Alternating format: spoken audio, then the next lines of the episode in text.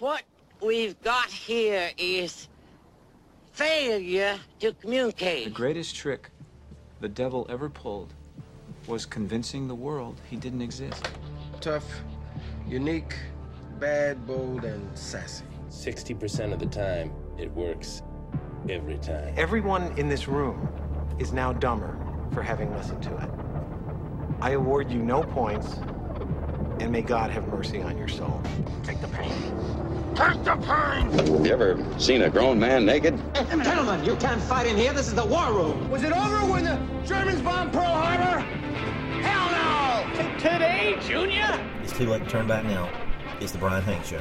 Hello, live and on tape from lovely Whitehall Drive here in the beautiful and well lit city of North Kinston, North Carolina. Man, it is bright outside this morning. Here at seven o'clock, as we're doing this live, of course, it's bright at three o'clock. If you're listening to the replay or if you're listening to it on our SoundCloud, it probably is bright right now. But I'm telling you, it's kind of kind of hard to get used to it being so bright outside right now at 7 a.m. But it is Tuesday, February the 28th. It's the last day of February, folks, in the year of the Lord 2023. This is episode 811 of the Brian Hanks Show presented by Lenoir Community College. My co hosts, John Dawson and Jonathan Massey. Why, they'll be joining me at the end of the second hour today for the birthday game, and we've got a uh, very good birthday game for you. Like I said in the second hour, let me tell you something. We've got a great show for you today. Joining me here in our first hour of today's show is our regular Tuesday guest. He's the news director for the Carteret County News Times, the best dang community newspaper in North Carolina, as J.J. Smith calls it. I don't think he uses the word danged, but uh, uh, but it still is. It's a great newspaper down uh, in Beaufort County. Our good friend Greg Clemens can tell you how good it is. But the news director for the Carteret County News Times, Richard Clark, will be joining us uh, here in uh, about 15 minutes or so. Rich is our NBA and hoops expert, and boy, oh boy, do we have a lot to talk to him about today. Man, there's been a, a change atop the uh, NBA's Eastern Division or uh, yeah, Eastern. I'm sorry, Eastern Conference. Eastern Conference. Uh, Milwaukee is surging. Boston has kind of cooled off a little bit, and uh, we've got a lot. Like I said, we've got a ton to talk to him about. I want to talk to him about Terry Holland passing yesterday, and just everything that's going on with basketball. Uh, he's got a really unique perspective too on Terry Holland. He grew up in Virginia, and uh, can't wait to talk to him about that. I, have just I've kind of been in a funk over the last 24 hours. As you if you listen to yesterday's show, you know in our first hour, uh, Paul Whittington uh, let me know that right before he came on the air, and I got to tell you, like I said, just it's one of those things, and I know it's going to happen. Listen, listen, I'm 54 years old. I mean, I am no spring chicken myself. I've got less time in front of me than I do behind me, but it's still it kind of shakes you a little bit when someone that uh, you really looked up to and was just such a staple of my childhood uh, and even into my teens and 20s. Uh, Terry Holland uh, at the University of Virginia just was the all-time winningest coach there. Just was a was an icon is the best way to put it. And then when I I grow up and I moved to uh, Eastern North Carolina and uh, you know running the sports department at the Free Press and even when I got out of sports and was on the news side, uh, Coach Holland comes over as the AD of ECU and just does such a tremendous job. I mean, you want to talk about where uh, ECU athletics are right now. A lot of it is due to the the forward sight of uh, Terry Holland, and again, just he he's been mourned all over the East Coast. I mean, he from Clinton originally, just right down the road in Clinton, and. Uh, uh, goes to Davidson College, does great things there. He ends up being a coach and AD Sorry, Mr. Clemens, Carteret County, Carteret County, not Beaufort County. I, I always get those mixed up. You're right, sir. Uh, and uh, just uh, back to Terry Holland. Just uh, just to say, it's just very very sad. Uh, I mean, he lived a great life, 80 years old, but just touched so many lives in his uh, in his life. Just such a great guy. I had the opportunity to meet him several times. I was in on a couple of pressers with him when he was at ECU.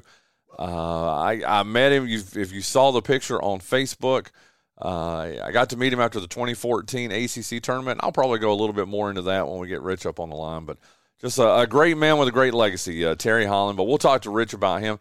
That's our first hour. Richard Clark uh, coming up, like I said, here in about 10, 12 minutes or so. Then in our second hour, we're going to have a first time guest to the show. Uh, he, he's a great guy. I've gotten to know him out at, uh, at Grainger Stadium.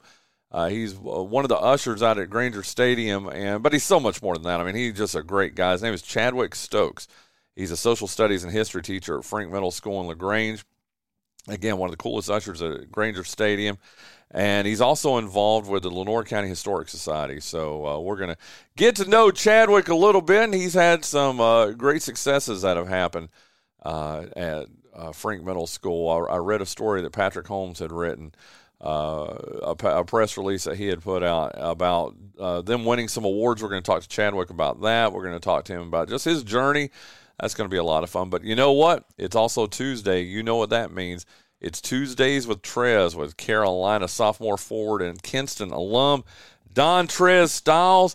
Man, since the last time we talked to Trez, he told us don't worry about the Tar Heels. We're going to be all right. And doggone if he wasn't right. They've won three games since. We talked to him last Tuesday, and they have won three games in a row. Uh, they beat, uh, uh, what, Notre Dame a week ago. They beat Virginia uh, this past Saturday night. And then last night, they went in Tallahassee against uh, a, a, pretty good Florida State team. It's really surging right now. So uh, can't wait to talk to Trez. That'll be in our second hour, about five minutes to our second hour. Chadwick's going to help us out with that. I don't even know if he knows that yet, but to be making him a uh, a junior uh, sports reporter in our second hour. So that's going to be a lot of fun. So there you go. We've got uh, Richard Clark here in the first hour, Chadwick Stokes and Dontrez Styles in our second hour. We've got quite a show for you. Got to tell you, uh, just a, a postscript from yesterday. Uh, you know, you have a that that's a, it's doing these radio shows is almost almost like not quite, but almost like putting out newspapers every day, which is what I did for for a long, long time in my life. And the thing about that was. you would put out a newspaper, it would be one of your best ones, but you didn't really have a lot of time to enjoy it or to really revel in it or anything because you know what? You had to put one out the next day and then the next day and then the next day. That's almost how doing these shows are. I mean, you're doing, like I said, this is our 811th edition of uh, the show here on 960 The Bull, 960thebull.com, 252 ESPN. And you can have a great show, just one that you're really, really proud of but then, and, and not that it disappears because almost like newspapers, I mean, you can go back and look at old newspapers. Same thing with the show. You can go to brianhanks.com or you can go to SoundCloud and you can listen to uh, our archive shows. But, uh, you know, you just go, you roll one day to the next, to the next, to the next. And I got to tell you, man, yesterday was one of the all timers. And I, I've got a ton of response from you guys, from you listeners, and uh, dear listeners who I love. Thank you so, so much but just a ton of response, a ton on Facebook, on uh, Twitter. I've got personal messages from folks, but man, the show yesterday with uh, the Rivers siblings, with uh, Derek Rivers live here in the studio, Lydia Rivers live from uh, Dallas at the same time. It's going to go down as one of, uh, like I've done 800. I'm, I'm in the midst of my 811th show right now it's going to go down as one of our one of our best. I mean, it was just awesome. Derek was awesome. Lydia was awesome we just had a really good time with them and just listening to them. I very rarely go back and listen to uh, my shows. It's almost like uh, reading articles I used to write or columns or whatever uh, when I worked for newspapers. I, I, very rarely went back and read them. I mean, I put so much work into them, producing them. I feel like, uh, you know, that I knew everything about them. But I would go back and I would read some sometimes, and same thing with shows. I mean, I'm I'm really really busy with everything I've got going on, and very rarely do I get to go back and listen to a show. Well, I did with uh, Derek and Lydia yesterday. I, I listened to it uh, as I was posting it all over the place. And I got to tell you, very very proud, and it has nothing to do with me. I'm telling you, Derek and Lydia, you could tell just their uh, how how much they love each other and how much uh, how much they love their faith and just their family. I mean, I, I got to tell you, very, well, I wouldn't say very rarely. I mean, I think I feel like I'm inspired by people a lot, but I was really inspired by that show yesterday and just Derek just being the, the gentle giant that he is. And uh, both of them kind of up in the air right now. You could hear it in their voice and uh, I, just bright and awesome things are going to happen for both of them. But, you know, both of them waiting to see what's next in their professional athletic careers uh, both of them realize, you know, it might be over, but I don't think it is. But you know, just but their faith is in their God, you know, is in God, and it just it was awesome. I don't know, I, am blithering now. If you didn't listen to yesterday's show, well, shame on you. But go to brianhanks.com, click on the second hour yesterday, and you can listen to uh, Derek and Lydia Rivers. Uh, it was just an awesome show, great family. Uh, and one that I'm very, very proud of. It's, it's one of those cases like when I was with the newspaper. We won a lot of awards. In fact, I posted something yesterday. Uh, the the Kinston Daily Free Press in 2015 was a top newspaper in the state of North Carolina uh, in 2015. So just eight short years ago, we had the best newspaper in in all the land, and or in well in all of North Carolina anyway. And it's just amazing how quickly that uh, that stuff can go away. I mean, what we received that award in 2015. I left the paper about a year and a half later, and now you see the just the, the scrambled mess that it is. It just I guess if you, I guess my point, my lesson here is if you're listening to this, enjoy what if you're doing something that you enjoy, and God knows I loved working at the Free Press, and I loved being the sports editor and the editor of the Free Press. Uh, before I had, I just I had to leave. I mean, I saw what was happening. I saw the writing on the wall, and I got out of there when the getting was good. I guess you could say, uh, but I miss it. I really do. I mean, I saw that picture with me and Jennifer Schrader and Zach Fraley and. Uh, and Janet Sutton, and then you know we had Junius working for us at the time as our sports editor, and just the great reporters that we had. Uh, Noah Clark, everybody, just we we had such a good newspaper and such a good team around us, and it just enjoy what you're doing because it's going to end one day, and uh, live in the moment. I mean that's something I've tried to tell people a lot in my when I talk to younger people and it's something I need to do too. But anyway, wow, I'm getting all philosophical on you here. Hey, uh, let's. Uh, I tell you what. Let's look at our NBA players. Uh, last night, uh, Brandon played for the New Orleans Pelicans. However, they lost again last night, 101 to 93 at home to Orlando. Uh, Brandon. He had 25 points, six rebounds, five assists in 38 minutes. Um, they're in 10th place, just holding on with their fingernails. They're actually tied for 10th place right now. They're on the uh, threshold of not making the playoffs, which I don't think is going to happen, especially if Zion can get back. But uh, man, they are uh, they're struggling right now. The Pelicans are. Uh, they play at Portland Wednesday at 10. That game will be on ESPN, and they are at Golden State on Friday at 10.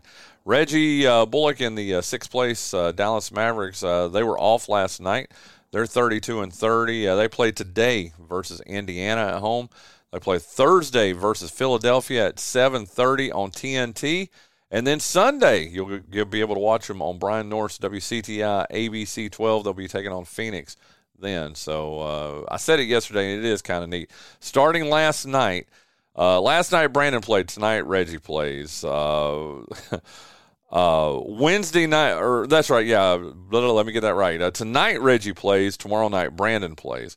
And then on Thursday, Reggie plays. On Friday, Brandon plays. Then they're both off on Saturday.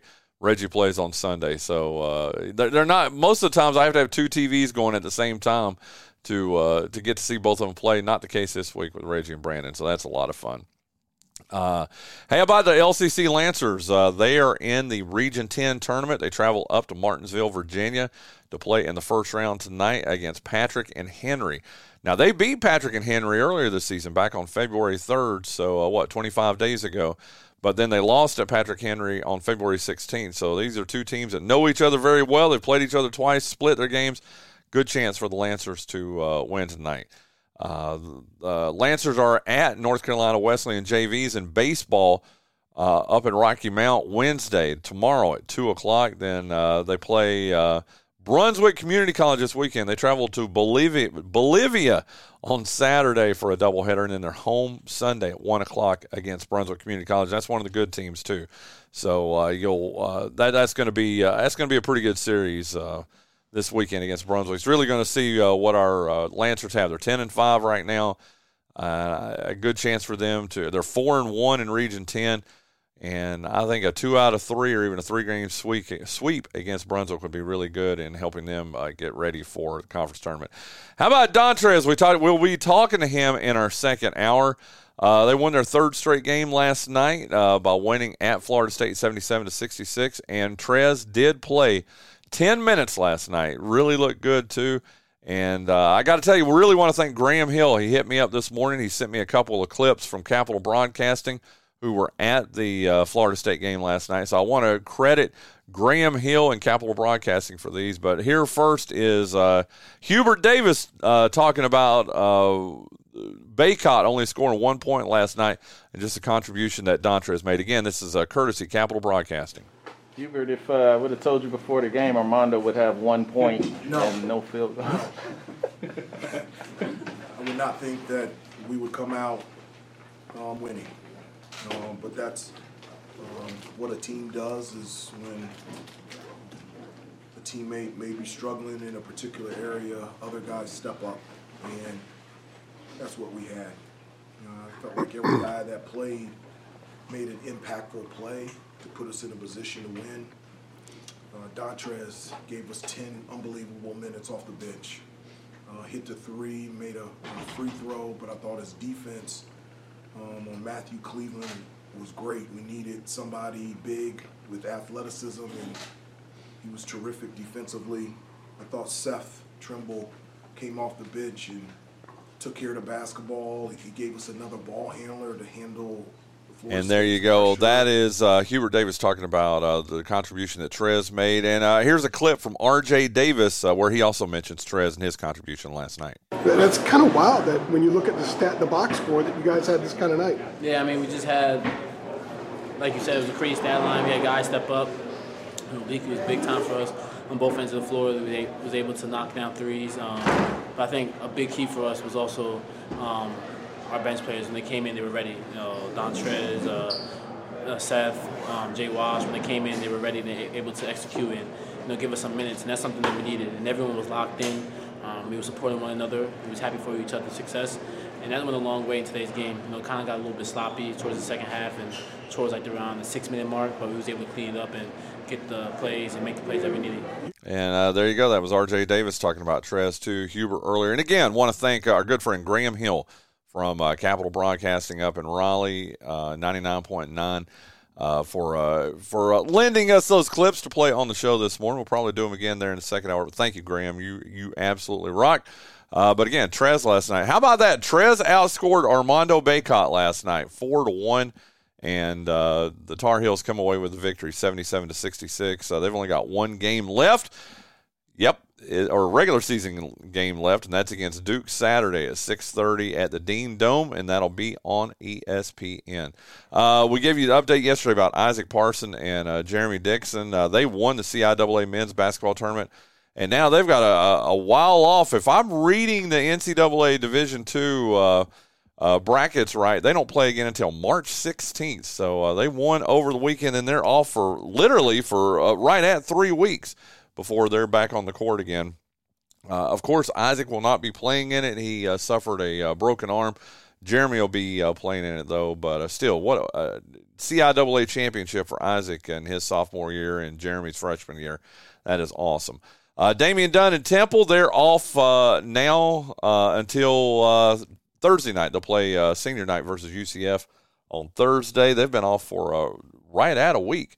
So as they get ready for UCF and for the AAC tournament, the Owls are 15 and 14 overall, 9 and 7 in the conference.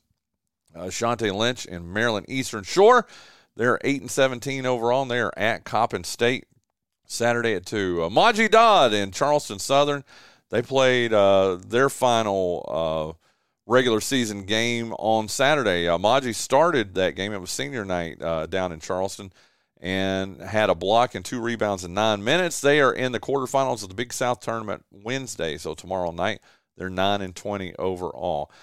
Man, I should have probably led with this, and I know if Shane, if you're listening, you're like, "What in the world? Why'd you wait so late?" But I like to get to my coaches after our players and our uh, and our little updates here, our hometown heroes. Our uh, Dory Hines and UMO. You want to talk about a team that is really putting it together at the right time? They are not ready to see their season end and they have now won two conference tournament games. They overcame a 19 point deficit last night. They beat Chowan last night in Murfreesboro, 97 to 90. That's in the second round of the Conference Carolinas tournament. And listen, Sugar Shane Albee, well, you know, he'll be on here with us on Thursday. Really, really do appreciate him. I didn't uh, have the whatever to be able to watch it. And he he recorded it on Snapchat. The final I don't know final 45 seconds or so of the game uh, when it was still. I mean, it was tenuous. It wasn't wrapped up yet. And I got to watch the final 45 seconds on Snapchat, not on uh, TV or online or anything on Snapchat. So thank you, Shane. You are the absolute best. Uh, the Trojans, uh, Dory Hines and the Trojans, they will now face four-seeded Belmont Abbey Friday at 6 in Spartanburg. We're going to try to get Dory here on the show between now, not today, but uh, maybe tomorrow or Thursday, maybe even Friday. Uh, but uh, to get us ready for that and just talk about how this team, who is now 13 and 17, let me tell you something. This is a team that was really, really struggling. They have come together here at the end and are playing really, really well. Uh, Jerry Stackhouse and Vanderbilt, uh, they are 16 and 13 overall. They're 9 and 7 in the conference. They play at Kentucky uh, tomorrow at 7, and they're home uh, for their home uh, regular season finale against Mississippi State Saturday at 8:30. So that's pretty cool. Uh, prep basketball or prep basketball, it's over for us. Uh, how about prep baseball? Uh, go to encmoments.com for the week's complete schedule. He's got a lot of stuff up there. Baseball starts tonight. North Lenoir is at North Pitt. Parrott is at Faith Christian. South Lenoir is at Southern Wayne. Uh, Greene Central is at home against Eastern Wayne. Ayden-Grifton is at home against Pamlico County. All those games take place tonight. Uh, but hey, we had spring sports start actually last night. Uh, Kinston softball team uh, took on New Bern. They lost it 16 to nothing. South Lenoir uh, took on a Wilmington Hoggard, a 4A, pretty good 4A team, and uh, lost, but they lost seven to four. Uh, today, there's only one game in softball today as Greene Central's at home against Eastern Wayne. How about on the soccer side? South played Southern Wayne last night in soccer. They lost that one 7 0. Uh, two soccer games tonight. These are girls' soccer scores, I should tell you.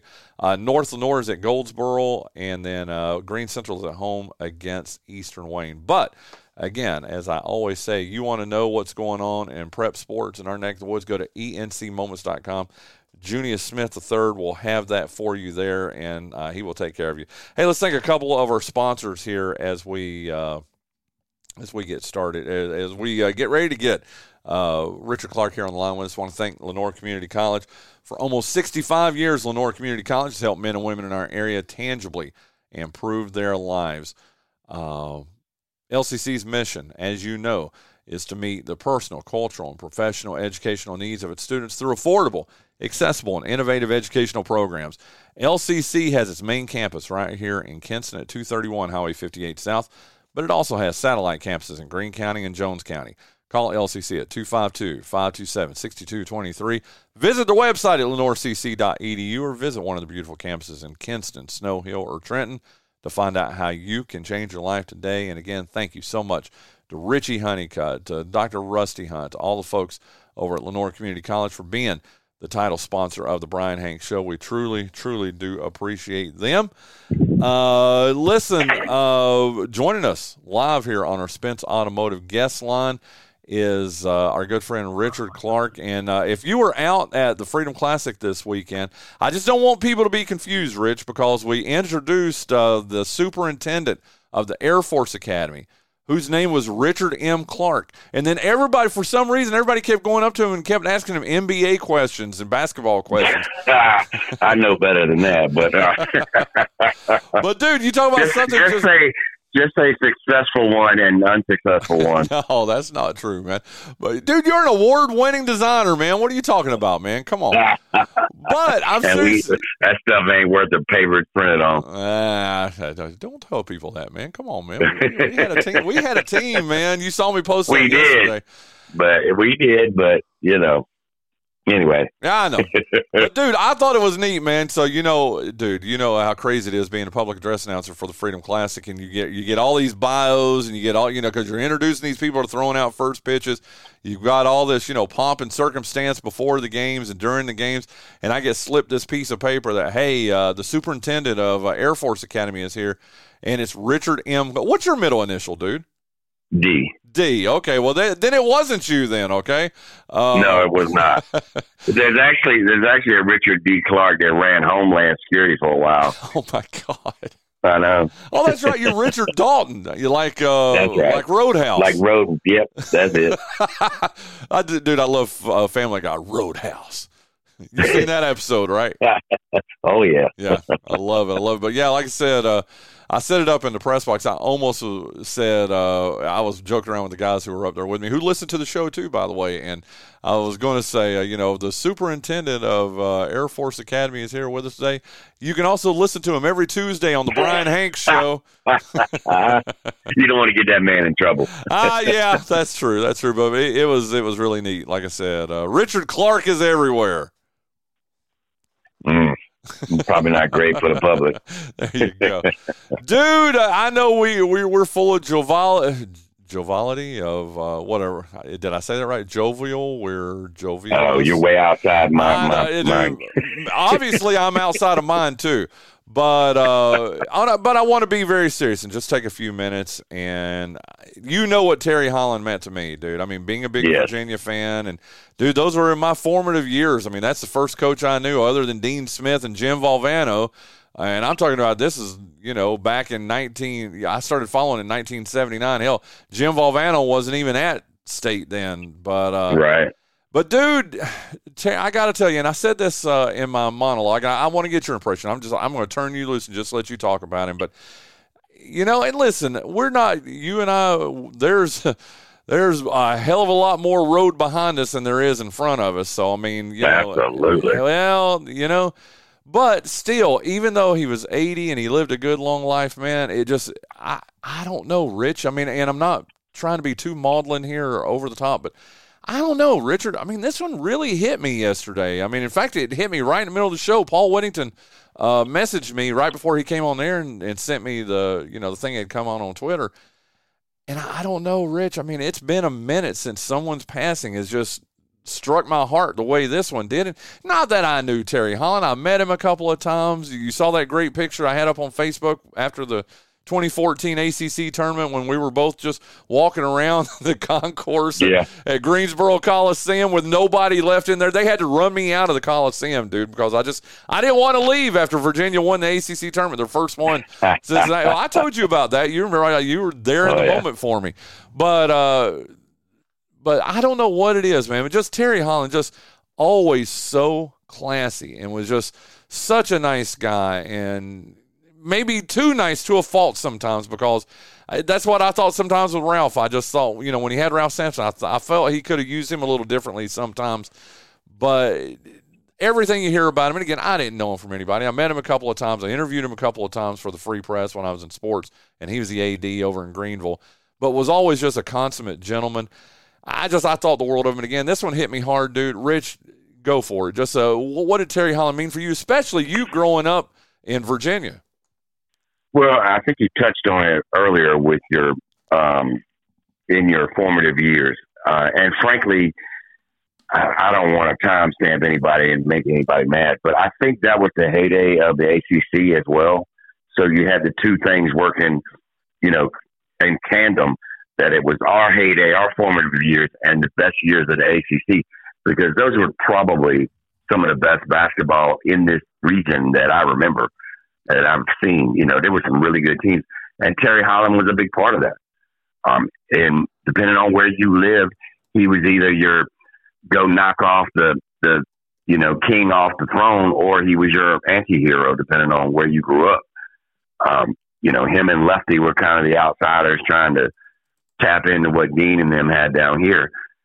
Um, and growing up in Virginia, he was everywhere. So you know, I, I I saw and heard plenty of them growing up. But, you know, again, he came at a time when the, the sport was growing to where we know it today. You know what I mean? Yeah. And so I think any of those guys that from that era, they just have a certain meaning to those of us that were around because of what they did for the game. Well, the thing that, uh, and I thought it was one of the most un Terry Holland like things, but I thought it was hilarious. But it was just his sense of humor. You you heard what his dog's name was, right? Back in the in the early '80s? Wasn't it Dean or something like that? yes, it was.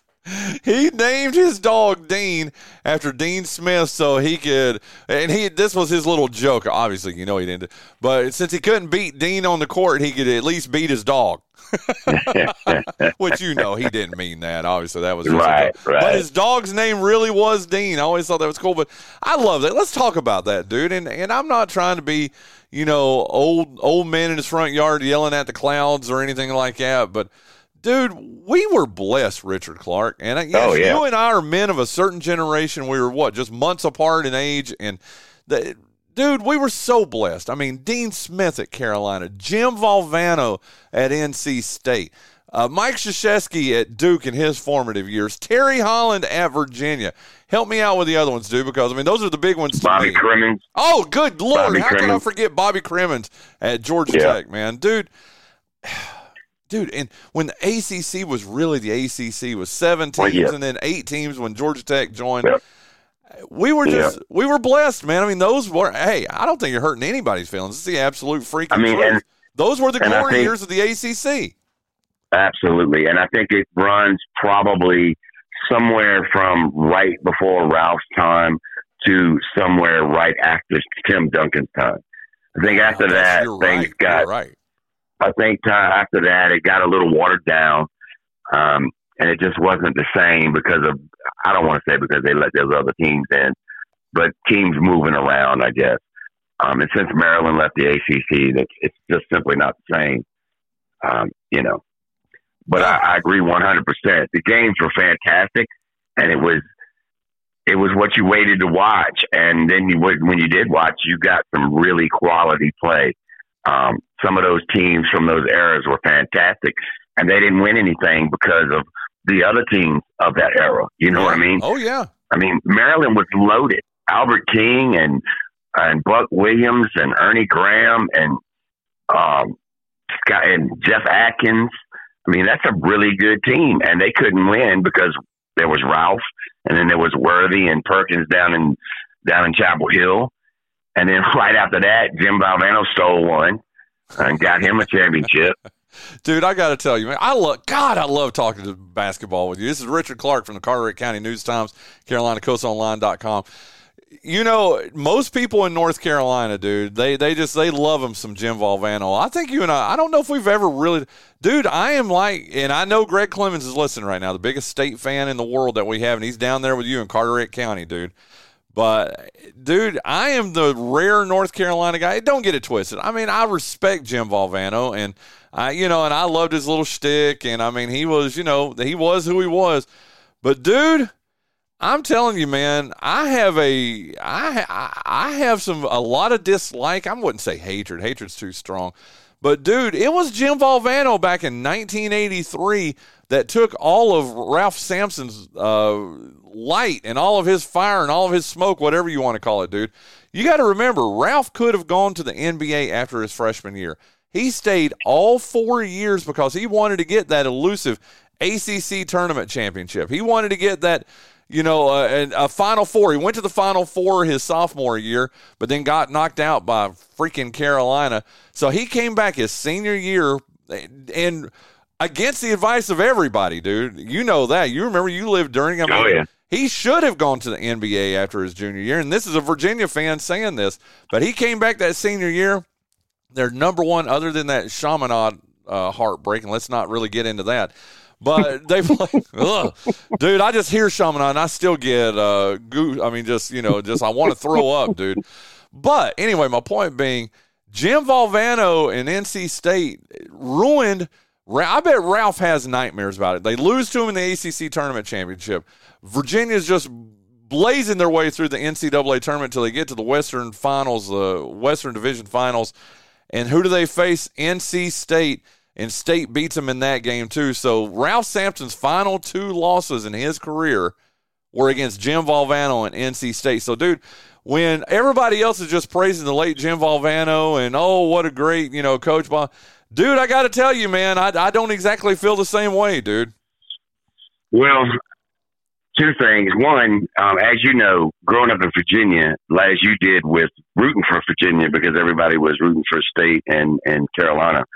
Um, I was everybody in Virginia rooted for Carolina or Virginia. so at that time, I was rooting for State. Um, like I've mentioned before, I think on this show, Hawkeye Whitney is one of my favorite players of all time. Hawkeye Whitney. Yeah, I love Hawkeye. But anyway, I will say this: that run in the tournament for for Jim Valvano and State is one of my best sports memories because you know, number one, they were coming on late, and back then you had one channel, you know, and so the games were coming on really late, and I was watching them till all hours of the night by myself downstairs, you know, and and they all went to the wire. Well, not all of them, but most of them. So there's that. Now the Ralph part of it, yeah, that's uh, that's Yeah. a tough way to go out. And remember, you, you while you say you have um, sports dislike for Valvano, the state people can say what they want, but I remember what it was like when they ran him out of town. So it, it wasn't all love fest like they want to act like now. They ran him out of town. So And then And they really when haven't been good it- since. And I was going to say, and dude, even the charges. I mean, I think he lost a little bit of institutional control. I guess if you want to say it that way. Just looking back at Jim Valvano, and let me say this too. I yes, I I, I hated him as a young fourteen year old. You know, in 1983, what he did to my hero. Ralph Sampson. I mean, it, it, that's hard to overcome, man. And when that gets ingrained in your little 14 year old brain, dude, which by the way, dude, I hope you're sitting down when I tell you this, dude. That was 40 years ago, dude. Do the math. That was 40, 4 0, 40 years ago. That NC State. so so I was one when I was watching those games. By the way, yeah, yeah, right. Okay, you're a you're a, a bright one year old too, a very uh, advanced one year old. But uh, again, just well, and, and uh, Greg Clemens' client, dude. How did we forget Carl Tacy at Wake Forest? yeah, yeah. I mean, just he was a great coach in the league. I, and just man, we just we were so blessed. And again, I'm with you. I mean, I, I didn't start watching uh, ACC until '79. I remember I remember Ralph Sampson being recruited. It was down to Carolina, and I mean, all my Carolina friend, friends. You know, I'm a young ten year old at Trap Hill Elementary School, and you know, our coaches are talking, our teachers are talking about it, and he ends up going to Virginia, and just everybody hated Ralph Sampson here because he was supposed to go to Carolina, if you remember. I mean, he hadn't committed to him, but that he was uh, that's who his final Right. two were, were Carolina and Virginia. And everybody thought, oh my God, you know, uh, Dean Smith's going to have Ralph Sampson, and then it just I don't know, dude. It just it, it warmed the deepest, darkest cockles of my heart, and and I've been a Virginia fan ever since, dude. For better or for worse. And a lot of it has been for worse through the past, uh, what, uh, 40, 40 Well, my- my- years. Mine was similar. Um, we had just moved to Richmond the year before, and Clyde Austin went state. Okay. Um, that's sort of how all that came about. And again, you go and everybody's wearing light blue or Virginia orange, and you're like, yeah, I don't want to do any of that. So um, the only thing left was was state at that time, Yeah. uh, and they had the they had the hometown, you know, tie in with Clyde Austin. So Who was that's I how you ended up there. It's somebody, maybe it was up in the press box over the weekend, Rich, but we were talking about, you know, how everybody's a Duke fan. Dude, tell people, tell these kids. these Nobody days- was a Duke fan. Nobody was a Duke fan in the Let me let me tell you what. If you're a Duke fan and you can't tell me who Vince Taylor was, then don't talk to me. Or Kevin Strickland. Because the re oh, I, you know I played against him. But anyway, um, yeah, on a, on the asphalt court in front of Chapel Hill, in front of the dorms. Wow. Him and Jordan and all them on the court. Johnny Dawkins. Yeah, yeah. That's one of my basketball stories, by the way. Anyway, um, yeah, Vince Taylor is really Krzyzewski's first star. Uh, he carried them what those first two years, even though they weren't very good. He's all they had, if you remember. Oh, I do. So I do. yeah. But, uh, well, Hey, hey, anyway. oh, by the way, side note to that, um, you know who one of the best shooting coaches in the NBA is? Uh, who? Um, I can't remember his first name, but his last name England. Played for Duke. England. I don't know why. How's this? Is it ing or is it eng? E E E N something. Okay. Tom or something. I don't know. One of the Duke fans might know. Okay. But he's like he, he was on the Spurs staff, but he was with them, you know, right after the Spanarkel era. Um, Tom Emma and all those guys. Yeah. Wow. Well, uh, that voice you're listening to again is Richard Clark. He's the uh, news director of the Carteret County News Times, CarolinaCoastOnline.com. I got other stuff to talk to you about. I love this. Uh, Chip uh, England, by the way. Chip, I have heard that. I've heard that name before. Chip England, yes. uh, when uh, uh, Kihei Clark. Uh, Kihei Clark was getting ready to break the uh, all-time assist record at Virginia a couple of games ago. They did you watch any of that game? I know you watched a ton. I did. I did not. Dude, you would love this. They had the uh, okay. This talk about testing you. This is going to be a good test of you. Now he wasn't back in the '80s. He was more in the '90s. But you you know who the all-time assist leader was before Clark just broke it, right? Who, by the way, I'm still Court- convinced is your son. Okay.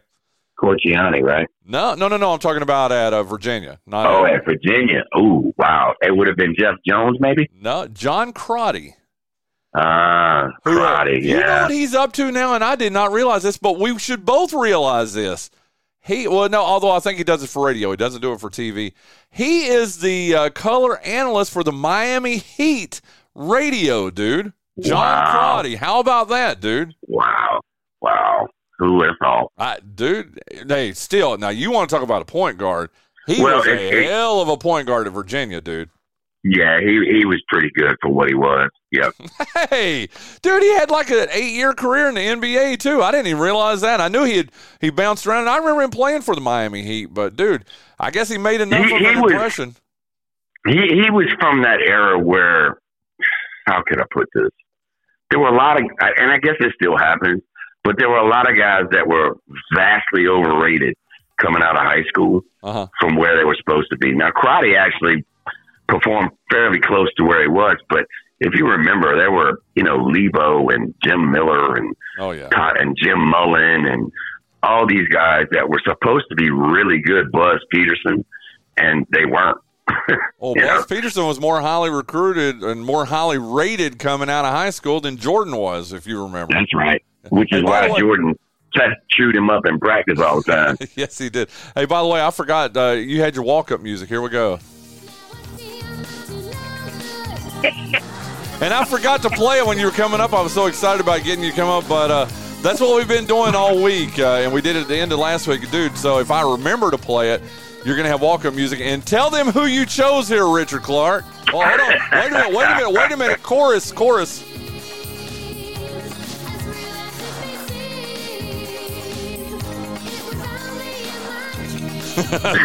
Tell them who that is, Richard Clark. That's Debbie Gibson. who, who, who we, who, if you were of a of a, a male of a certain age, you all had a crush on her. If you didn't, you're a liar. dude. Well, I tell you what, did you not find though? And this is one of the things I wanted to talk to you about, dude. There were two specific camps, and I like Debbie Gibson. Don't get it twisted. I do. All right, she was uh, a little cutie patootie, but dude, I was all, but I was a bigger Tiffany fan than I was. Tiffany, uh, yeah. Than I was a day. Well, Tiffany, Tiffany had that red hair, you know, and the Yeah, I didn't like red hair. what? Yeah, I'm not a red hair person. I, I would not have known that. How? What in the world? Uh, yeah, you know, preferences, man. what can you do? but Debbie Gibson, man, you loved you some Debbie. It was really funny. I'll I'll lift the curtain here a little bit. So I hit you up and I'm like, hey, uh, what would you like to be your walk up here? On. Don't don't say it out loud because I want to I want to read from your text here. so this is what you gave me. Uh, Hit 'em up, which is one of the hardest songs of all time, Tupac. I'm like, okay, and I was like, I got to get you the clean version. You're like, yeah, okay. Then you do Snoop Dogg's "Murder Was the Case." Yeah, I love that beat though. God. And then talk about going from one extreme to another, or or Debbie Gibson. And dude, of course, you know at that point it had to be Debbie Gibson. You know, Yeah, I have no issues with that. That's a great song, by the way. Dude. Anybody says different is just hating. oh, I know, dude. I love, but dude, can you not see the differences there between "Hit 'Em Up" by Tupac, Oh God, "Murder yeah. Is the Case" by Snoop Dogg, or "Only in My Dreams" by Debbie Gibson?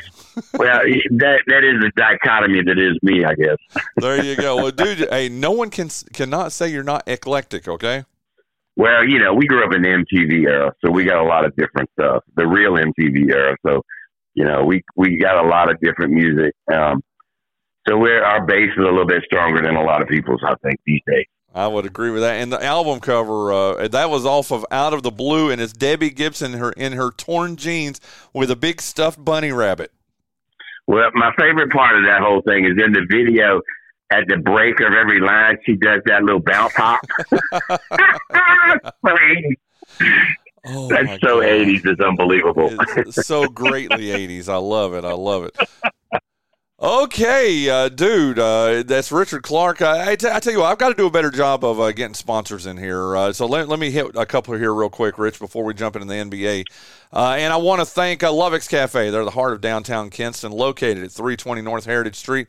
The cafe has been serving delicious breakfast and lunch to hungry folks from all over eastern North Carolina for more than 80 years. Listen, give Lovick's Cafe a call at 252 523 6854. Visit their website at lovickscafe.com. Uh, or better yet, if you've got the time, go hang out with your friends at Lovick's Cafe at 320 North Heritage Street in downtown Kinston. Of course, uh, that's one of our day ones. We want to thank another one of our day ones, a good friend of both yours and mine, Rich. Uh, Keith Spence and Spence Automotive is where I get my car service. It's where you should go to. Located at 603 Plaza Boulevard in the old Firestone building. Next to the Piggly Wiggly and Big Lot, Spence Automotive is owned by local sports writing legend and just all around great guy. Keith Spence, he's open Monday through Saturday at 7:30 a.m. Spence Automotive takes care of all your car care needs and also sells great tires too. Give Keith a call at Spence Automotive at 252-686-5011 the next time you need your car service when you need new tires and tell him the Brian Hanks show sent you and uh, Rich let's uh, anything else you hey anything else uh, memory lane you want to go down before we uh, Oh no, no, we can move on. We're good. Dude, I just love it though, man, because again, you and I, guys of a certain generation, uh, we lived through a lot of the same things. You in Virginia, me here in uh, in North Carolina and all that, but still just so much fun, man. These kids are just never going to know uh, the. They want to talk about the ACC tournament and how special it is, but dude, man, the ACC tournament. You know what? We'll talk about that in a couple weeks. for Yeah. The ACC tournament. Yeah, yeah. Okay, dude, you called this a couple of weeks ago. I've got to give you extreme credit for this. You have been saying all season that you thought Milwaukee was better than Boston. By God, 14 straight wins now, and they are now percentage points. If the NBA playoffs started today, the Bucks would be ahead of the Celtics, dude. I I got to give you credit, and I've got to ask you, how did you know that the Bucks, who to me are really still kind of just a one-player team? I know they've got a couple of good uh, uh, secondary players, but you look at Boston, who's got a big two, and really Giannis and uh, the Bucks. eh, That that's all they have to me. I mean, in the superstar uh, stratosphere, yet they are now better than the Boston Celtics. Is this something you think they're going to be able to keep up for the final what that for the final twenty two games of the regular season? If Giannis, Giannis is a little dinged up right now. Uh, he's missed the last two games uh, with a knee contusion. If he's available, yes, because what they have is probably the two best. If you if you start categorizing players as elite, and then that category under the elite, which is really, really, really good players, they have two of those that are at the very top, Middleton and Holiday. I mean, I'd take I'd take Jrue Holiday on my team any day of the week, no matter who I had on the roster. Uh, he's fantastic. So you put those two guys out there with Giannis and Brook Lopez. They're a big team. I just think it goes through Giannis as long as he's he's healthy. Well, I didn't realize that. I, I guess I've not seen a couple. I've not seen the last couple of Bucks games. So how have they done it then? Kept this winning streak going if they've been without Giannis. Well, they've only been out without him for two games, um, but you know they also got Middleton back. That's that's a big one, and they made a few moves around the edges um, to to help their depth a little bit. Uh, Jevon Carter, guys like that. So I just think they're sitting in a really really good spot to to make a run. Now, uh, the defensively, I think we all know what they can bring because they did it when they won the championship, um, and they added Jae Crowder, who is known for playing defense. So I think when you start slowing the game down and getting into the playoffs, they have the two things you need. They got two guys, three guys really, that can create a shot, and they got team defense. So they're going to be strong. They're just going to be tough. Well, it just blows my mind when you look at the Celtics, who have uh, the, they're big too, obviously, and then even after that, I think they've got you know two or three good players that uh, are championship quality players, and for Milwaukee to do what they've done, it just blows my mind, dude. I mean, it really does. So, how do you see this going? To, it's going to be one, two, either Milwaukee or Boston uh, coming out of the Eastern Conference in the playoffs, right? I suspect so. Actually, it was a pretty big win by Boston the other night against Philadelphia, who is probably in that conversation as well, even though I think they're probably the third best team of those three. But Philly's in that hunt. Uh, as long as Embiid's around, because he's playing at a pretty high level, um, they're going to be strong as well. So, but that Boston got to win against them, but then Boston lost last night to the Knicks.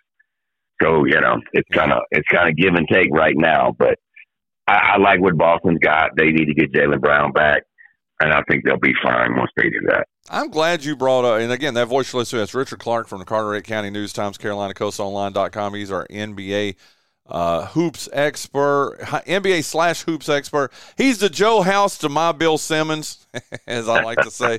Uh, but dude, I'm glad you brought up the Knicks. I, I, don't think we've really talked about the Knicks that much this year, dude. I mean, I know we, we of course, we talk about Dallas and about New Orleans, and we talk about Boston and Milwaukee and even Denver and Memphis and sometimes Sacramento. This may be the first time we've talked about the number five team in the Eastern Conference, the freaking New York Knicks, dude. I, in no way, no how, no anything saw the Knicks being. I thought they would be that. I thought they might had a chance to make the playoffs, maybe, but as a play-in team, they are solidly in. Well, when I say solidly, they're two and a half, three games up. Uh, eh, you know, of not having to be in the play-in talk about the great job that uh, the New York Knicks have done this year, dude. Thirty, or I'm sorry, thirty six and twenty seven to this point. Well, I think it's safe to say at this point they had the free agent signing of the of the year by getting Brunson, who's just been fantastic for them from Dallas. Um, yes, and I think Dallas really regrets letting that happen. Although I'm not sure they really had any choice because the um, general manager for the Knicks has a long history with Brunson and his family, so that was probably happening anyway.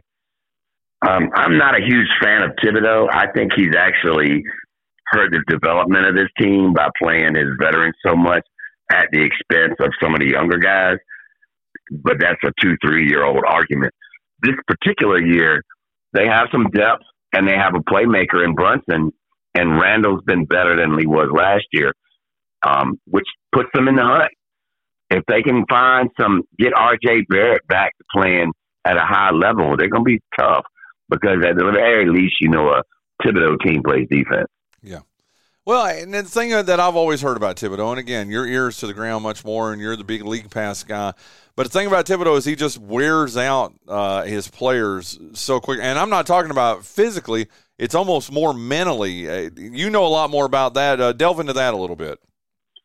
Well, he demands a certain thing, uh, a certain way of playing, and you know he's kind of a throwback in that regard.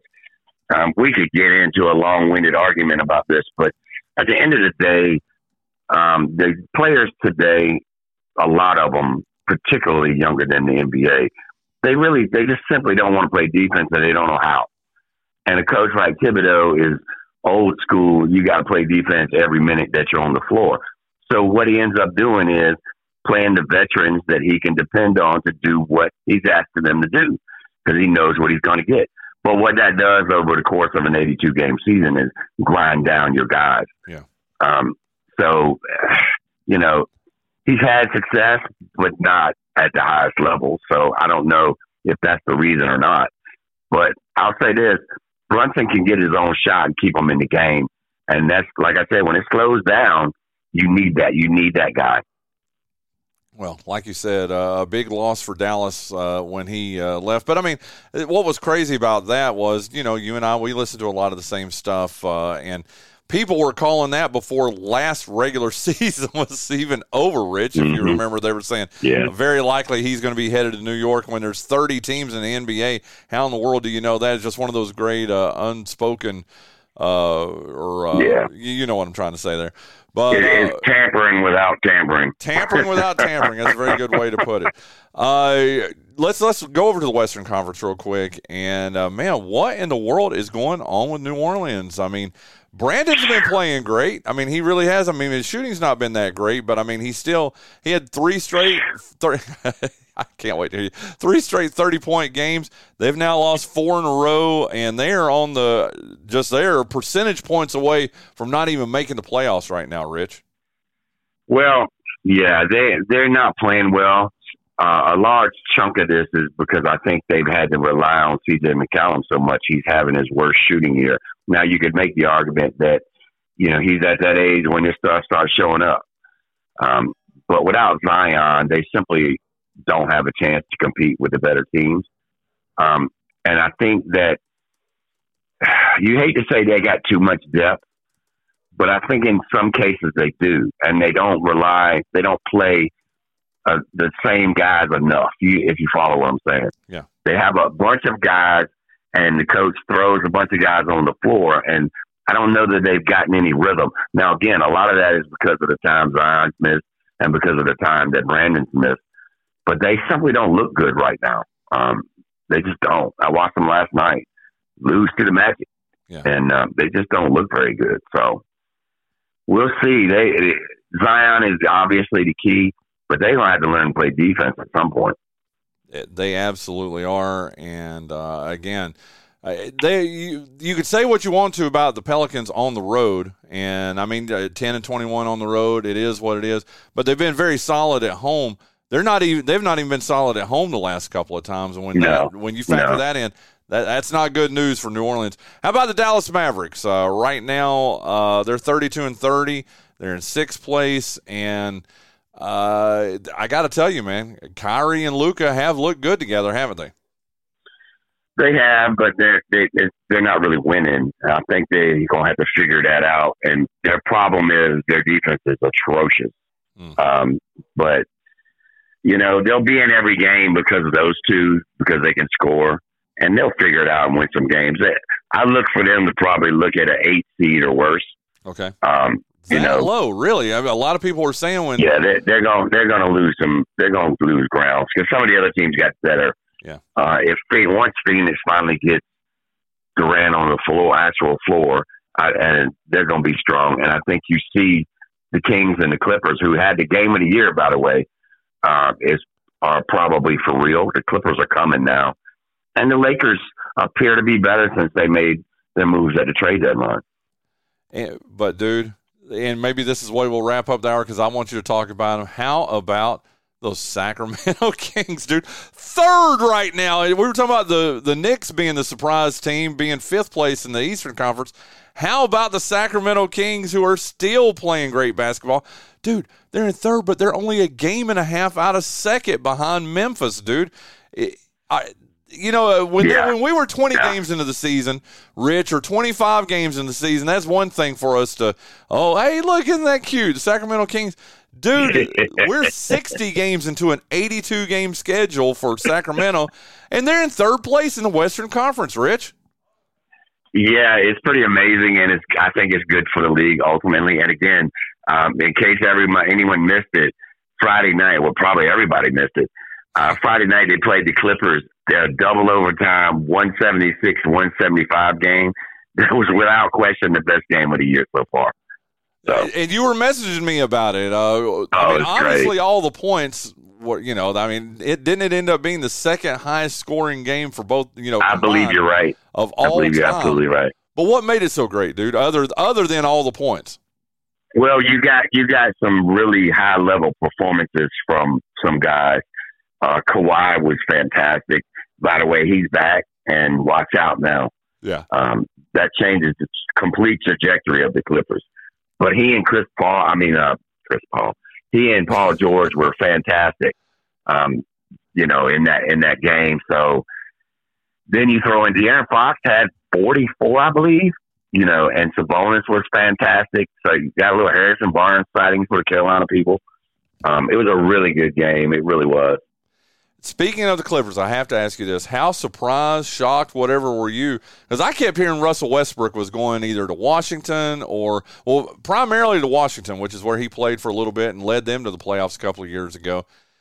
How surprised, how shocked were you that Westbrook ends up in uh, ends up in Clipperland? Well, that's what I'd heard all along. That that's where he wanted to go, simply because he didn't want to have to move. Um, so I, I'm surprised from a Clipper standpoint, uh, which, by the way, is as I just counted how well they're playing, but they've lost three in a row since they signed him. Um, So Oh no! yeah, so we'll see. So you know what that's doing to the talking head. But Oh, anyway, um, which I guess that includes us at this point. Yeah. But um, yeah, I, I'm surprised they did that. I'm not sure why you thought you needed Russell Westbrook, but you know, here he is. yeah. I got to tell you, man, more than anything, I'm taking out of this conversation. I got to, I got to go get me a, a Sacramento Kings jersey. Okay. I love the Kings, man. I think it's great. I do too, man, and that's who I'm gonna. That's definitely who I'm gonna. Well, other than obviously, you know, Reggie in Dallas and Brandon in New Orleans, Sacramento is gonna be my team in the Western Conference. I think. Richard Clark.